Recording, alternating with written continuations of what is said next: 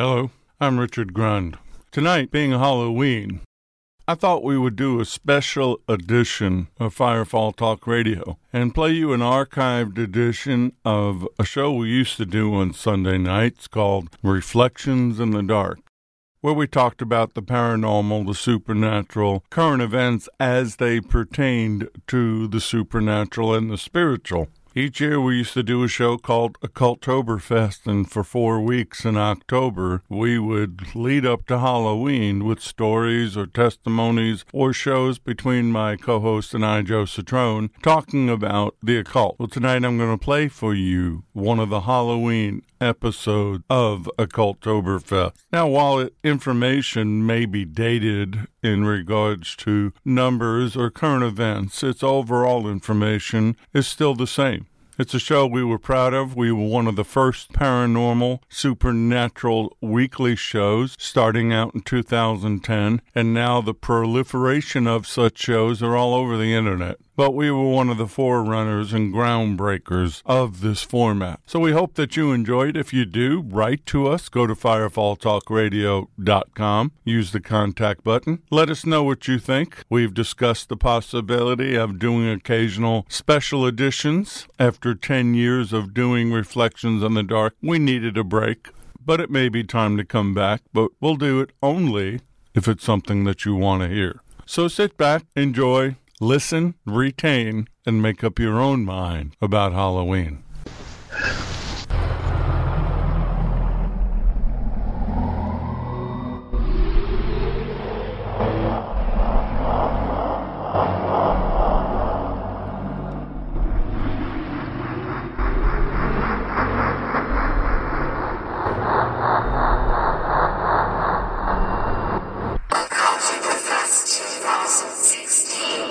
Yes, here it is already. The final night of Occultoberfest 2016. Last time you'll hear that intro. Uh, I can't believe it's over already, but uh, it's Halloween weekend. We're at the Grund Home. We have an al- annual Halloween tradition of turning out all the lights and not answering the door. And if they do knock, we just say, Get away from this door, candy craving heathens. No, we don't do that. I'm sorry. That was rude. Um, we, but we do, we do turn out all the, lights. we do.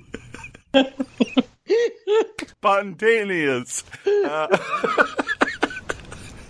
oh, let's let's go to the music again. Oh, it's going to be a good one talking about Halloween. But we don't answer the door. Speaking of answering the door, how you doing, Joe?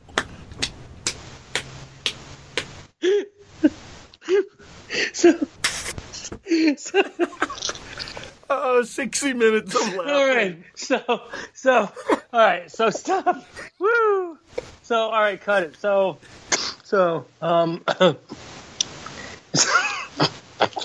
all right. So,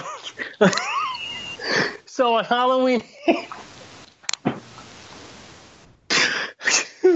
Uh, all right. So Halloween in New England.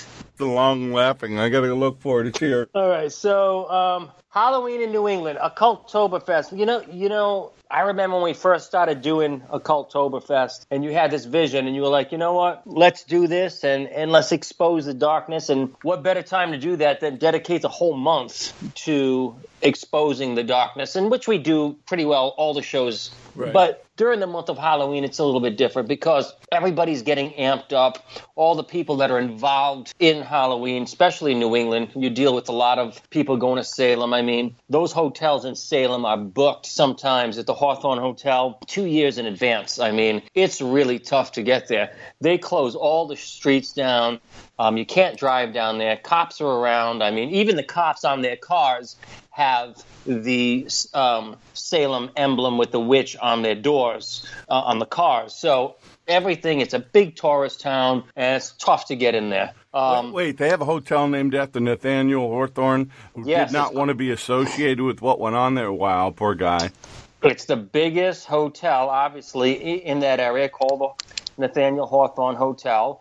Uh, a beautiful hotel, mind you. It's, um, but yeah, I mean, it's it's one of those things that it's the main hotel in that whole town. And like I said, it is booked sometimes two years in advance. I mean, the streets are crowded and they amp up. New England like that as a whole. So I like when we did the whole vision for Occultoberfest, what I liked about it was you've got the energy that everybody is bringing in for the darkness, and then we can come in there and we can bring we can bring the light with us and uh, and shine in those areas. So it's good to be here. Hard to believe that we are what on six years, I think, of yes, uh, Occultoberfest. Six yeah. years, right. and uh, it's good to be here. And uh, I wouldn't spend a Sunday doing anything else um, on the 30th here um, than than being a part of Reflections in the Dark. So I'd like to welcome our or, listening audience out there and apologize for the sudden outburst of laughing. And that was never in the script with us. I don't know what compelled Richard. I apologize for him because I don't. He just blindsided me with that whole little thing that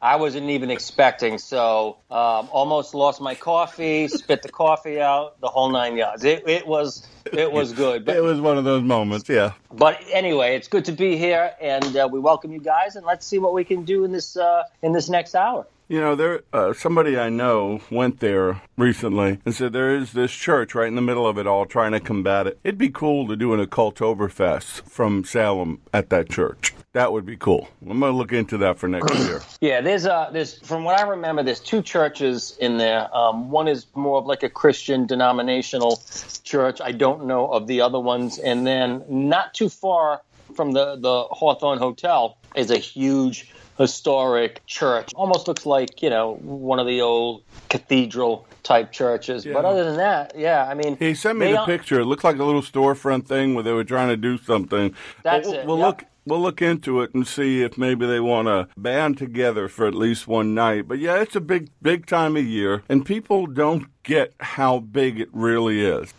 And it's still amazing to me. I'm not trying to start out on a rant, and I won't the number of people that claim to be Judeo Christian believers, whether they believe in the God of Abraham, Isaac, and Jacob alone, or the God of Abraham, Isaac, and Jacob and his son Jesus of Nazareth, who still do not get the darkness and the danger of this day. I mean, this is obviously a pagan day. There's nothing Christian about it. I mean, if we pause for a moment and dig beneath the candy and the devil's food cake, what we'll find is ugly. Uh, what's the focus? Death, fear, and horror, evil, uh, the devil, the occult, the colors of Halloween are orange and black because it's uh, orange for harvest, black for death. You know, every year that we do this, I give how much is being spent in 2016 is an all-time record. Get ready for this one. Halloween retail spending 2016 8.4 billion dollars. Wow. That's 171 million people participating in it. They'll spend almost $83 a piece. So $8.4 billion in a small period of time. We're not talking a big period. We're talking September to November. That's when it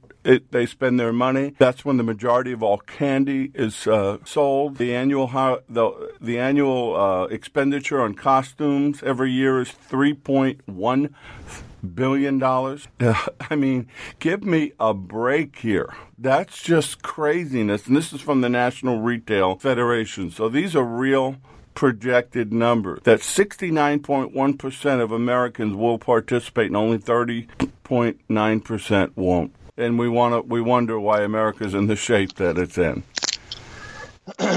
you know, every every year you do that fun fact and it's mind blowing when we come up with the figures and, and you let us know, you know, how much that the projection is. And and what's really strange, or should I say, n- not strange because it doesn't surprise me, but what what is baffling is every year it exceeds that. So th- this year is it's like it's like no matter what state we are in, you know, in, in the world and what's going on, one the one day that seems to still continuously increase in numbers is Halloween and, and candy and costumes and all those things that, that are part of that um, is just is mind blowing to me how it is like I just I just can't believe that like I, I don't know the thing the thing that's always been tough for me I mean, it does. It's not now at all. But you know, when I was younger, I struggled with the Halloween thing because I was a big candy eater. You know, and as far as going out with my friends on Halloween, get get your get your you know the pillowcase and and fill it up with candy. Go out for a couple of hours, try to get as much as you can. You come in and you you check the candy, and you've got candy for the next week or so. Um, you know, but you never really stop to think about what's happening um, going on there and being part of that. At that point, I wasn't technically putting myself in the situation that I was celebrating it. But the very fact, though, that I was part of it still put me in in that whole right. dark realm. So no Right. matter what, I'm I'm still partaking in it. If if I just say it's candy or it's all in fun or anything like that, it still puts me into the situation where I am taking some sort of uh, uh, partnership and, and agreeing with Halloween. So, Yeah, you put yourself at risk, even just health wise, the amount of candy and sugar and things that go into the body. But none of this information we're going to share tonight is new. We just do it from our own perspective. But this whole thing is based traditionally on Samhain, the, the celebration of Samhain. It, uh, it's about disembodied spirits. It began in 1745. It dates back to the Halloween itself dates back to 1745, but the actual celebration of Samhain goes back to the Druids way before then. Uh, multiple multiple names for the fall equinox: uh, Alban, Elfed, autumn equinox, fall solstice, cornucopia, feast of Avalon, festival of Dionysus, harvest home, harvest tide, Mabon, night of the hunter, second harvest festival, which is Thanksgiving, Hallowmas, Hollow Tide, the Day of the Dead, and All Saints Day, and that's when the Catholic Church assimilated it into their celebrations. It's the final harvest. It's the death of all things and the onset of winter, celebrated from October 31st to November 2nd. 48 hour celebration, the Vigil of Samhain, uh, spelled S A M H I I N, but that's not how it's pronounced. Uh, he is the pagan lord of the dead. We can figure out who he represents, whether he assembled the souls who've died during the previous years and decided what form they would take over the next year. The souls that would either pass on to human bodies or be condemned to live within animals. The most evil of the bad souls, the spirits, would take the form of cats, primarily black cats. So the, the Celtics and the Druids, hoping to coax Samhain into a better mood, would bribe him with gifts and prayers, and uh, the whole the whole celebration, the jack o' lanterns, the candy, the costumes, is demonic. It's pagan. No matter how you spin it, you can say, well, I don't see it that way. I don't do it that way. I just want to pass on a tradition to my kids. And it's something we do every year. Uh, I'm, I'm sorry, that excuse just doesn't work, especially now that we have this much information. When I was growing up, we didn't know this. Once I got saved in the late 80s, we began to know it. The church began to push back a little bit. And so my, my boys at an early age stopped celebrating Halloween, which made it tough in school. They've been raised that way. And if, if the Lord tarries and they have kids, they'll raise theirs that way. But it's a fire festival. It's the Celtic New Year. I mean, how how, how does anybody spin that? Uh, that that to me is just amazing. That 69.1% of America, which means many of those people are church-going Christians, are dressing up candies, bobbing for apples, carving pumpkins, doing the whole thing, and not understanding, as you said, Joe, they're coming into agreement with it, they're celebrating it, they're actually empowering it because of the energy that they're giving it. it's a tough situation because I can see both sides. When I say I, I can see both sides, I don't mean that I'm for um, the side that, that that celebrates it.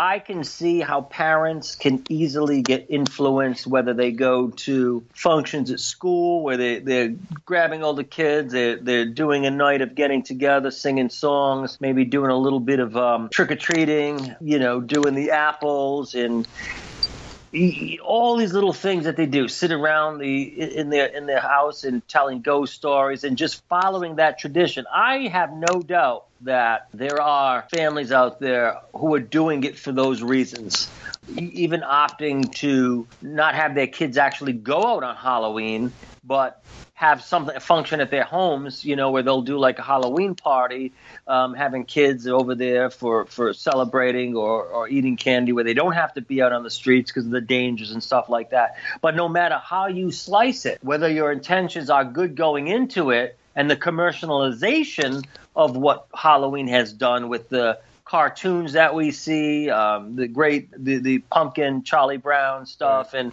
it, you can really color code it to make it so commercial and cute or harmless that nobody really dives deep into the dark realm or what what is really going on behind the scenes, you know, beyond that commercial aspect. So it is tough. Um, growing up, your kids, I think today, like you said, uh, you know, I'm sure your, your your sons at one time probably got a little bit slack at school for not doing it. Oh yeah. You know, and standing up what they believe in. I know it's it's a tough thing to, to draw that line. Sometimes is is hard to do. So I just think that what I would advise, you know, especially as these times get darker and darker, it, when we do Occultoberfest, yeah, we kind of talk about a lot of the same stuff and and rehash it a little bit, which is fine because I do believe we'll get different listeners every year, and especially in Halloween, and, and, and nothing should really go no stone should go unturned. I really think that see beyond the commercial commercial commercialization of what Halloween is and do some research, whether it's on the internet, get some books and, and just really follow what is happening, what is what is going on. Know the the rough the, the, what's really happening. That's what we need to do. That's what they need to do. Then they might look at Halloween a lot different and think twice about partaking in any type of celebration. Yeah, I mean, when you do the homework, it's based on Druidism, which is the worship of evil spirits. The Druid, the term Druid actually comes from priest of the occult. They engage in the occult arts, they worship nature, they give supernatural significance to plants and animals, such as the oak and the mistletoe, hence we get that for Christmas. That's where we assimilated that, but it's pagan. It the worship of evil spirits and it's engaging those spirits for their own benefit. And this is something that's been going on for thousands of years. And you would have thought that the church, and I'm doing the finger thing, the church would have stood up to it and wiped it out instead of assimilating it. But at the period of time that the Roman Catholic Church did assimilate it, they were assimilating all the pagan festivals, all the pagan buildings. They were flipping the names and making a pagan deity into a Catholic deity so that they wouldn't offend anybody I guess they were being seeker friendly. They were the original seeker friendly movement, Halloween. And so it got the stamp of approval. But just the whole apple thing. When Rome conquered Britain in uh, 410 AD, that period of time from 410 to 43. They ruled and they began to push their stuff into the Celtic culture. Well, Pomona was the Roman goddess of fruit and trees and gardens, and her symbol was the apple. And many people believe that the candied apple, the offering of the apple, and the bobbing of apples became associated because the worship of a pagan Roman goddess. I mean, all the way down the line, if you follow the trail, it never leads back to anything godly. Now, if you're a new listener, you've never heard this before, you may be shaking your head or do, you know, we may have hit you between the eyes with some things. Like Joe said, do your own homework. I'm not making this up. This is common information that you can even find on pagan websites. The, the, the Celtics believed that as they moved from one year to the next, the dead and the living would overlap. And I, I don't believe that they were completely wrong. And because of that overlap, demons would be free to roam the earth. Well, of course, we know from biblical studies and the book of Enoch and some other things, uh, two thirds of them are already on the earth. A third, no, two thirds are in, one third is out, kind of like the angels. Two thirds stayed, one third fell. Two thirds being in the pit. I'm sorry, I should clarify that. So there are demons already out on the earth, but then when the veil between the two worlds rips during that period of time, you might encounter a real demon roaming on the earth. And so what they would do to appease them or to trick them was trick or treating or guising, which is from disguising. And it began in the Middle Ages and children and sometimes poor adults would dress up in costumes, go to door to door begging for food on Halloween or money, and they would sing songs or offer prayers on behalf of the dead. Uh, it was also called souling. First time it was called trick or treat. If you're into trivia, if you're ever on Jeopardy and that becomes a question, it's 1927 in Blackie, Alberta, Canada. The Blackie, Alberta, Canada Herald is the first time it was called trick or treat. At least that became the name for it. So this has been around. The symbols, you know, the bats, the witches, the black cats, which I've explained, and the skull. And then there's the jack o' lantern. What, what does the jack o' lantern mean, Joe? Oh no. Pumpkinhead okay. got Pumpkinhead got Joe. Pumpkinhead got Joe. Pumpkinhead got Joe. So every year we try to do some sort of research, and I always find different articles.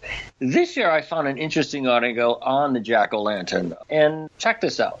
So, if witches are the queen of Halloween, the smiling jack o' lantern is the king. The demonic jack o' lantern leaves most historians baffled, tracing its spooky origin. One popular tale tells of Jack who tricked the devil in a deal for his soul. But the origin of the jack o' lantern is much more sinister. It arrives from the Druids' ghastly reverence of the severed human head. They proudly decorated their houses and temples with bloody, severed heads. The Druids believed the head housed the soul, hence the light or candle in the skull. The origin jack o' lantern was not a pumpkin or turnip, but a severed human head trophy, charm, or ornament. The human head figured prominently in Celtic life. Warriors hung enemies' heads on their ho- houses as a show of prowess. And Druids, believing that the head harbored the soul, place skulls in sanctuaries to ward off evil. Wow. They hang the they hang the heads of their enemies from the necks of their horses, and when they have brought them home, nail the spectacle to the entrances of their homes. It is believed that faces, rather than other images or symbols, were originally carved onto the pumpkin because they gave jack o' lantern the look of a head. The Celts of ancient times believed that the head was the most sacred part of the human body, for it housed a person's immortal soul. Jack o' lantern is generally pres- presented in its traditional form as a festive euphemism for the dead's head. The triangular nose hole and rictus grin being the dead. Wow, they were the original deadheads. They were the original deadheads. Now look at unaware that the innocent masquerade actually the remnants of the Druidic religious practice from times most ancient. Whatever the wrinkles, the root assumption is the same. Trick or treat had its beginning in the Celtic dawn. I mean, every story we hear about the jack o' lantern, from the the tricking the devil to if it was outside the door, it was your way of telling the demons, uh, "I'm in agreement with you. Please don't attack us." To that story, which really makes more sense knowing the druid. It, you just look at it, and and I had the visual when you said about uh, the severed head. All these people that put up all these pumpkin things all over their walls for Halloween party, or the posters that are just one head after another, smiling, winking, uh, scary, serious. Basically, what they've done is they've made a joke out of that. And now. The other thing I was going to say now, the follow up on the whole carving of the pumpkin. Obviously, we know that's all about that. But interesting that taking the pumpkin, okay, and digging all the stuff out, the seeds, all the gunk that comes in there, people usually put candles in there and do whatever they do with it. Carving that pumpkin head and emptying it out left room to fill it with whatever you wanted to fill it. And sometimes other people would fill it with heads. Wow. Yeah, that that really is fun and let's have our kids do that. You know, I got uh, I got a list of all the symbols. Black cats, I mentioned black. The Celtics believed that black, uh, bad spirits would uh, go into the cat and other animals. Having been in the occult, having been in witchcraft, whether it was white witchcraft or black magic, we know that cats are familiars. I've had witches that would um, try to attack when I was at the church in Tallahassee, and even here they send their familiars, they send their cats, they send their crows. They still do that kind of stuff today. The costumes Celtics wore and other Europeans who celebrated wore masks when they left their home after dark to avoid being recognized by the ghosts. And that by wearing the mask, they would accept them as fellow spirits. The Catholics, you know, they, they cleaned it up. They dressed up as saints and angels and devils during Hallowmas. And the, and the other thing here is, and understand, I'm just giving you the history of it. The Catholics wanted to find a way to venerate their dead saints, and this was the easiest way to do it. This was the Halloween or Hallowmas was the way to do it trick or treat prior to the Protestant Reformation. Women and girls would go souling. They would go house to house begging for soul cake. 17th century uh, Irish peasants went door to door asking for donation for a feast to honor Saint Columba, who they believed had replaced the Lord of the Dead. It just it's just the bonfire. Druids built sacred bonfires to frighten off evil spirits on October 31st, and they used to burn animal and crop offerings to their sun god and rekindle their cooking fires to protect their homes from the evil spirits from the bonfires. And then some people, taking what you said, Joe, would take the embers of the bonfires and bring them home and put it into the jack o' lanterns, supposedly bringing the, the warding off uh, power with them. The, the, Catholic Church even continued the bonfire tradition on All, All Souls Day. Fruits and nuts and other goodies. Uh, the hanging out of the fruits and nuts originated from Pomona Day, the Roman goddess, as I mentioned, of fruit and trees, and that's the apple apple bobbing and apple dunking. It was a divination game. Come on, folks, here it is. You you do you bob for apples with your kids. Here's what you're recreating: a divination game, mostly done by girls, but even with boys, it would predict who you would marry, who your future love would be. And then if a girl got the apple and peeled that apple in front of a mirror in a room lit by a candle, an apparition of her future husband would appear behind her in the mirror. I'm sorry, how was that a good thing? The apparition of your future husband uh, appearing in the mirror. Yeah, that's that's something to look forward to. Get the white dress for that. The apple dunking represented the soul. The apple was the soul symbol, and the water was the cauldron of regeneration. And the Lord of the Dead would then use that. I mean, the, the more I read this out loud, and I've done this before, the more I just have to sit here and shake my head that we dance around with this. We play these games. Uh, youth groups get together, and they, you know, they leave out the demonic stuff and the scary stuff, but all you're doing is whitewashing it. That, that's all you're doing. Let me keep going here. Parades and parties. The Scots, the Celts, and the Welsh built the bonfires for parading, dancing, and we know what kind of dancing they did, and merrymaking and uh, the Celts would also wear costumes made from animal skins and heads, as Joe mentioned. They they found the head to be very symbolic, which makes you wonder about those bearskin rugs and some of the other things that people do, which have always bothered me. Scots assembled marriage-minded young people for divination games. When those Europeans immigrated to, they migrated to America. They brought all that with them, including the telling of ghost stories and the pulling of pranks, and all that came from the Encyclopedia Britannica. That's where that information information came from. So when you sit here and you listen to this, and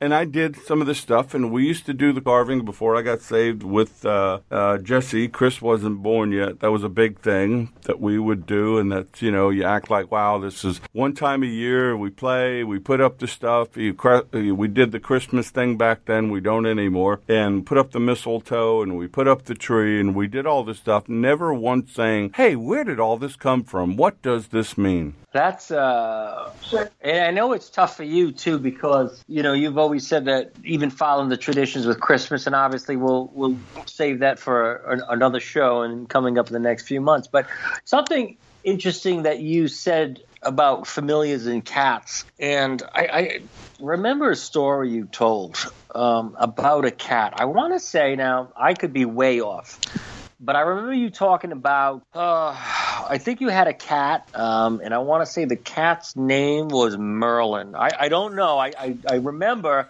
Yeah, I, it was a few years ago. That was the cat that um, woke me up to the fact that the spirits I was dealing with were not my friends. Tell, yeah. tell me, tell us about that story really quick. Only, only because I, you know, when you talk about familiars, things like that. I mean, obviously, you being into the New Age um, and coming out of the occult, you had firsthand experience on a lot of the stuff that is very deceiving to people involving themselves in that stuff. And familiars and cats, you know, definitely can work hand in hand during that time. So yeah, yeah I mean Merlin Merlin wasn't uh, familiar. He, the reason we named him Merlin, we went to adopt a, a, kitten at the North Shore Animal League in Long Island, New York, which was a big animal adoption place. And the only kitten that played with us was this one little tiny black cat, and he had like little white paws, like he was wearing gloves, and he had these huge uh, white whiskers, and he looked like Merlin the magician. And he was just a really big, loving tabby. I mean, he was huge. That's during the period of time that I was doing the astral projection, the occult stuff. You know, the real familiar I met was with the girl that was teaching me the New Age. She had a cat that was a familiar. She said it was her familiar. She told me the spirit that was inside of it, I can't remember its name at the moment, that did not like me, would hiss when I came into the room, and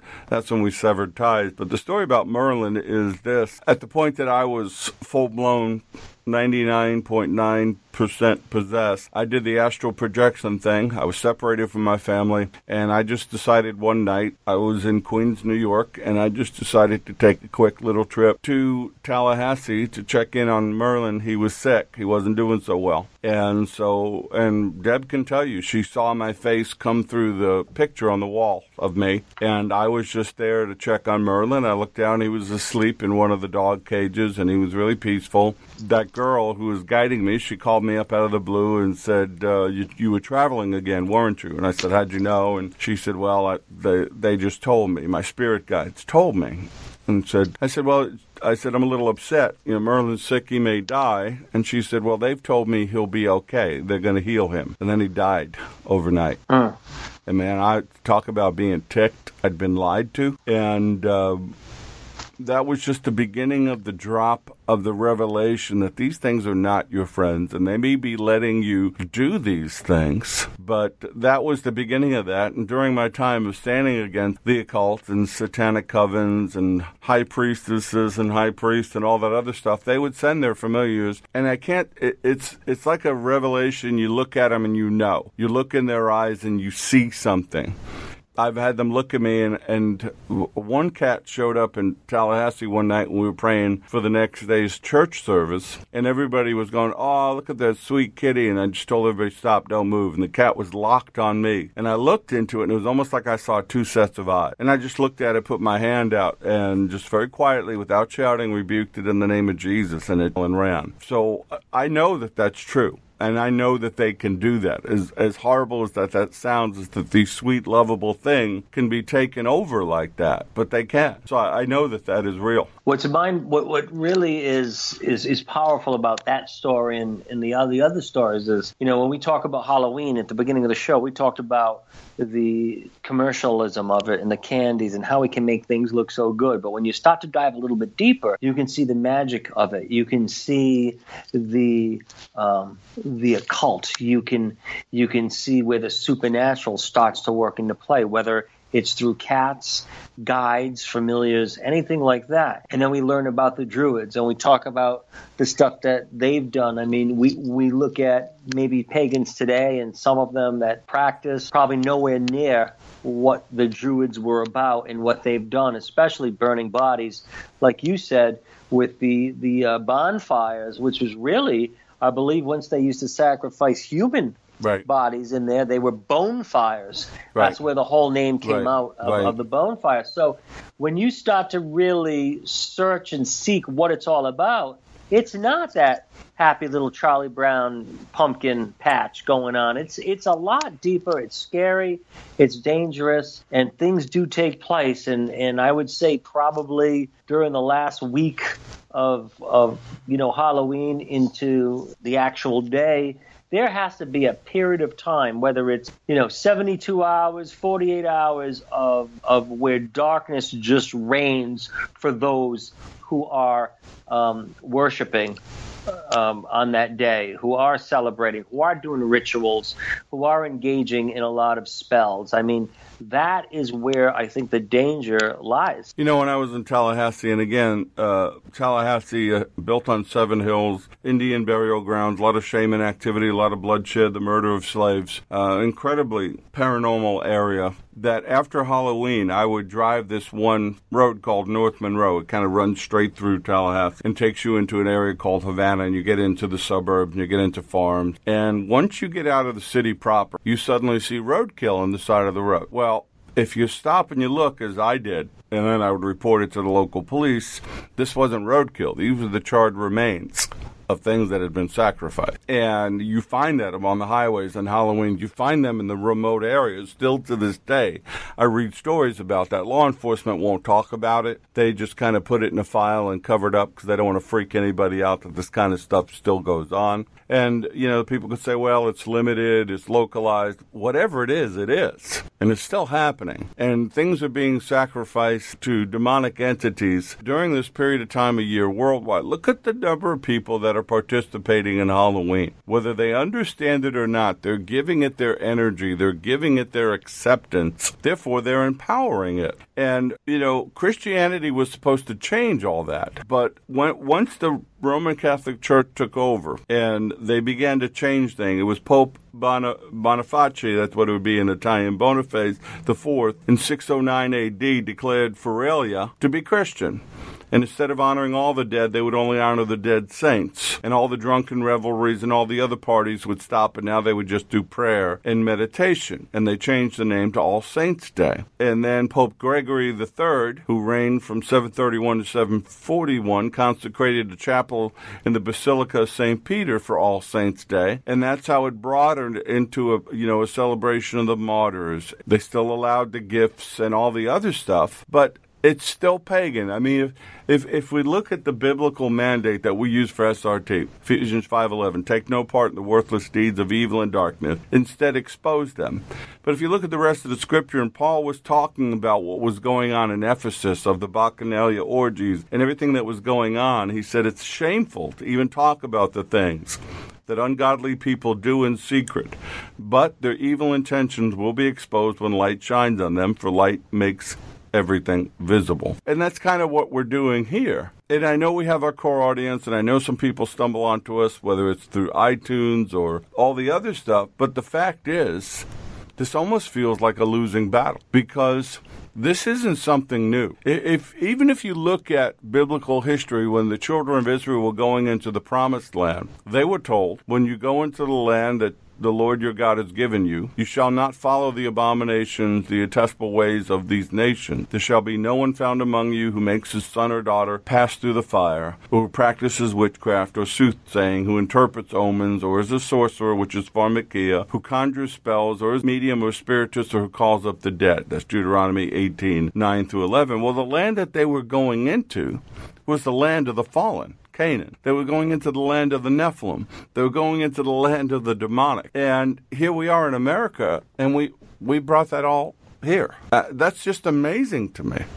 That here we are in 2016, and the movies and the TV shows and the cartoons and the games are all about promoting it or tricking you into thinking you can defeat it. You don't need God. Do this ritual. Hold this cross up, which folks, let me tell you right now, that that cross icon has no power. No power whatsoever. Holy water, not sage, smudging, all that stuff, nothing there's only one thing that has any power over the demonic, and there's only one person, and there's only one name, and that name is Jesus, King of Kings, Lord of Lords. I will state that unequivocally, and I will challenge anybody to prove me wrong. And how I offer that challenge, and I put this out there every year, and nobody's taken me up on it. All these other teams, all these other people, all the demonologists who do what they do, let's find the most demon- uh, demonic, haunted, horrible place anywhere in the world, and we'll go there and we'll see who gets it done. The whole concept of this is coming is offensive to me for this reason. But for the grace of God and people praying for me, my soul could have been lost. My family could have been forever destroyed uh, from them trying to kill Chris and to what they did in destroying my marriage and hurting Jesse and hurting my wife and stealing those two babies that was two, stillborn, our stillborn twins, first firstborn children that we lost, uh, the killing of, of my dog Samson. Even that, even though those things happened, Samson happened after I got saved. The point is this: is that there is something going on there with the demonic, and but for the fact that that name is available for us for me to use. and the protection that He's given us. Joe, we we have talked about it, even even on the secular show, which wouldn't let you tell the whole thing. Except for the grace of God in the name of Jesus, we'd be dead. Absolutely. I mean, when you think of what we've gone through and, and the things that we've done, you know, throughout our years, and and what we've done involving ourselves with the occult, and then even doing the cases that we've done, we really, I, I really feel that we're only alive because of the grace of God. I mean, even going into Alabama and, and New Britain and Groton, you know, New Hampshire, and, and some of the biggest cases that we've been a part of, um, it, it has been tough. It hasn't been easy. And one of the things that blow that still blow me away, and and you know what? When you make that statement every year, that challenging the top demonologists and investigators to go to the scariest places out there, I can say on firsthand experience, being a part of that, especially doing the first case um, with SRT with with you and Larry.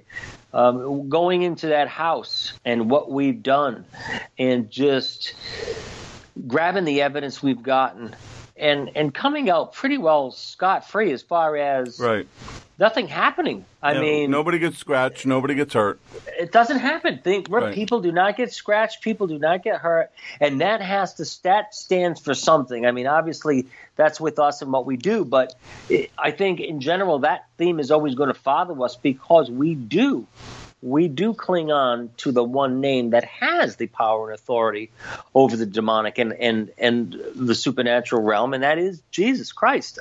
I mean, that is really it. And we can we can say that no matter what happens, if we are grounded in in our faith and he is our lord and savior and we we have we know how to execute the authority that's been given to us i i really can't see any other way that the demonic can can get us as far as what we do. Now take that away Oh yeah. take take that away and you put it with the people who are ex- being exposed to the occult, who are getting enchanted by the shows that we see, or going out on Halloween and and doing all these things and and doing a love ritual. I mean, look at all the women, all the girls out there, and guys too, um, that are probably teens who have watched so many different shows throughout the years, The Craft and Harry Potter.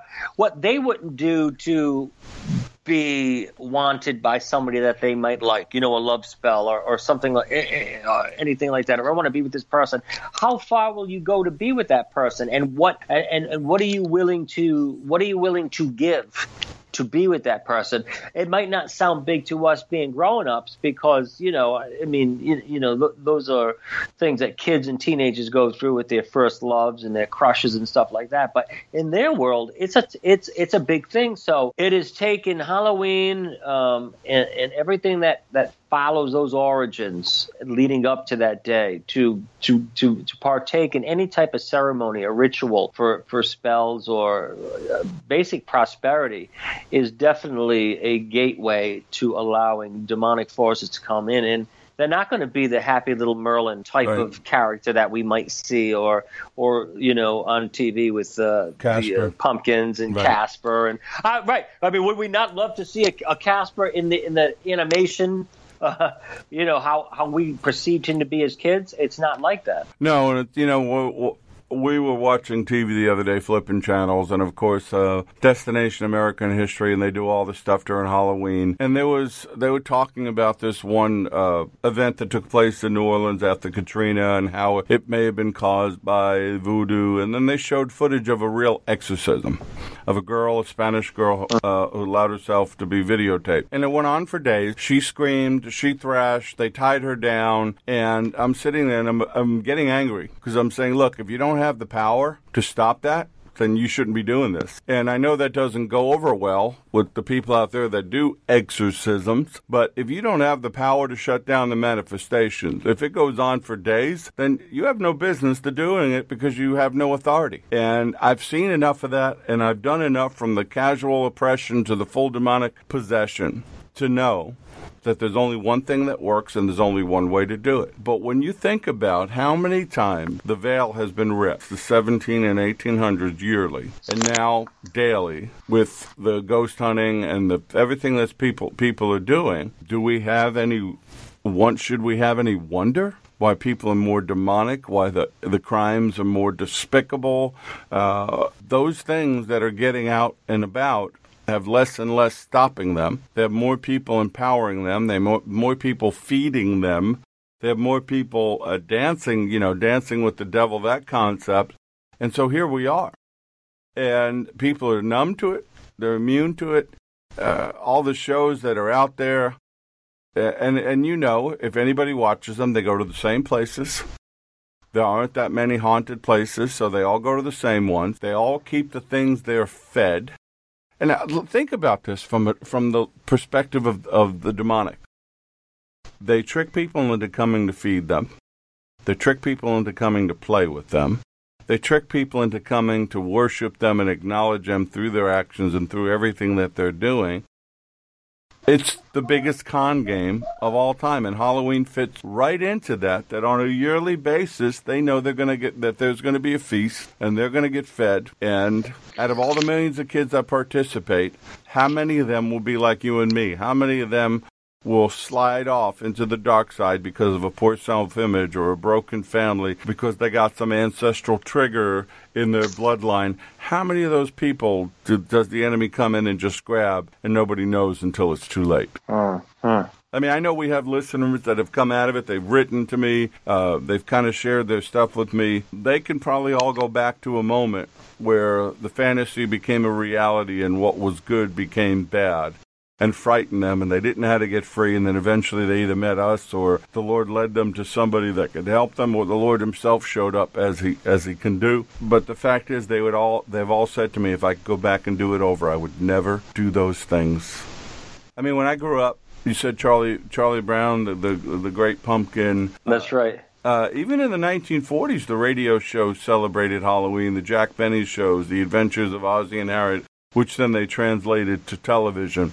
Uh, Walt Disney is one of the biggest promoters of the occult, of Halloween, of all those things we've been talking about right now. They crank it out. And now we have the whole superhero thing. Now the big thing is to be a superhero, to be a, a mystic like Doctor Strange, that's the next movie coming out, or somebody who has special powers. And you, you have so many broken people out there hurting people like I was, who just want something to make themselves feel good about themselves and not be victimized.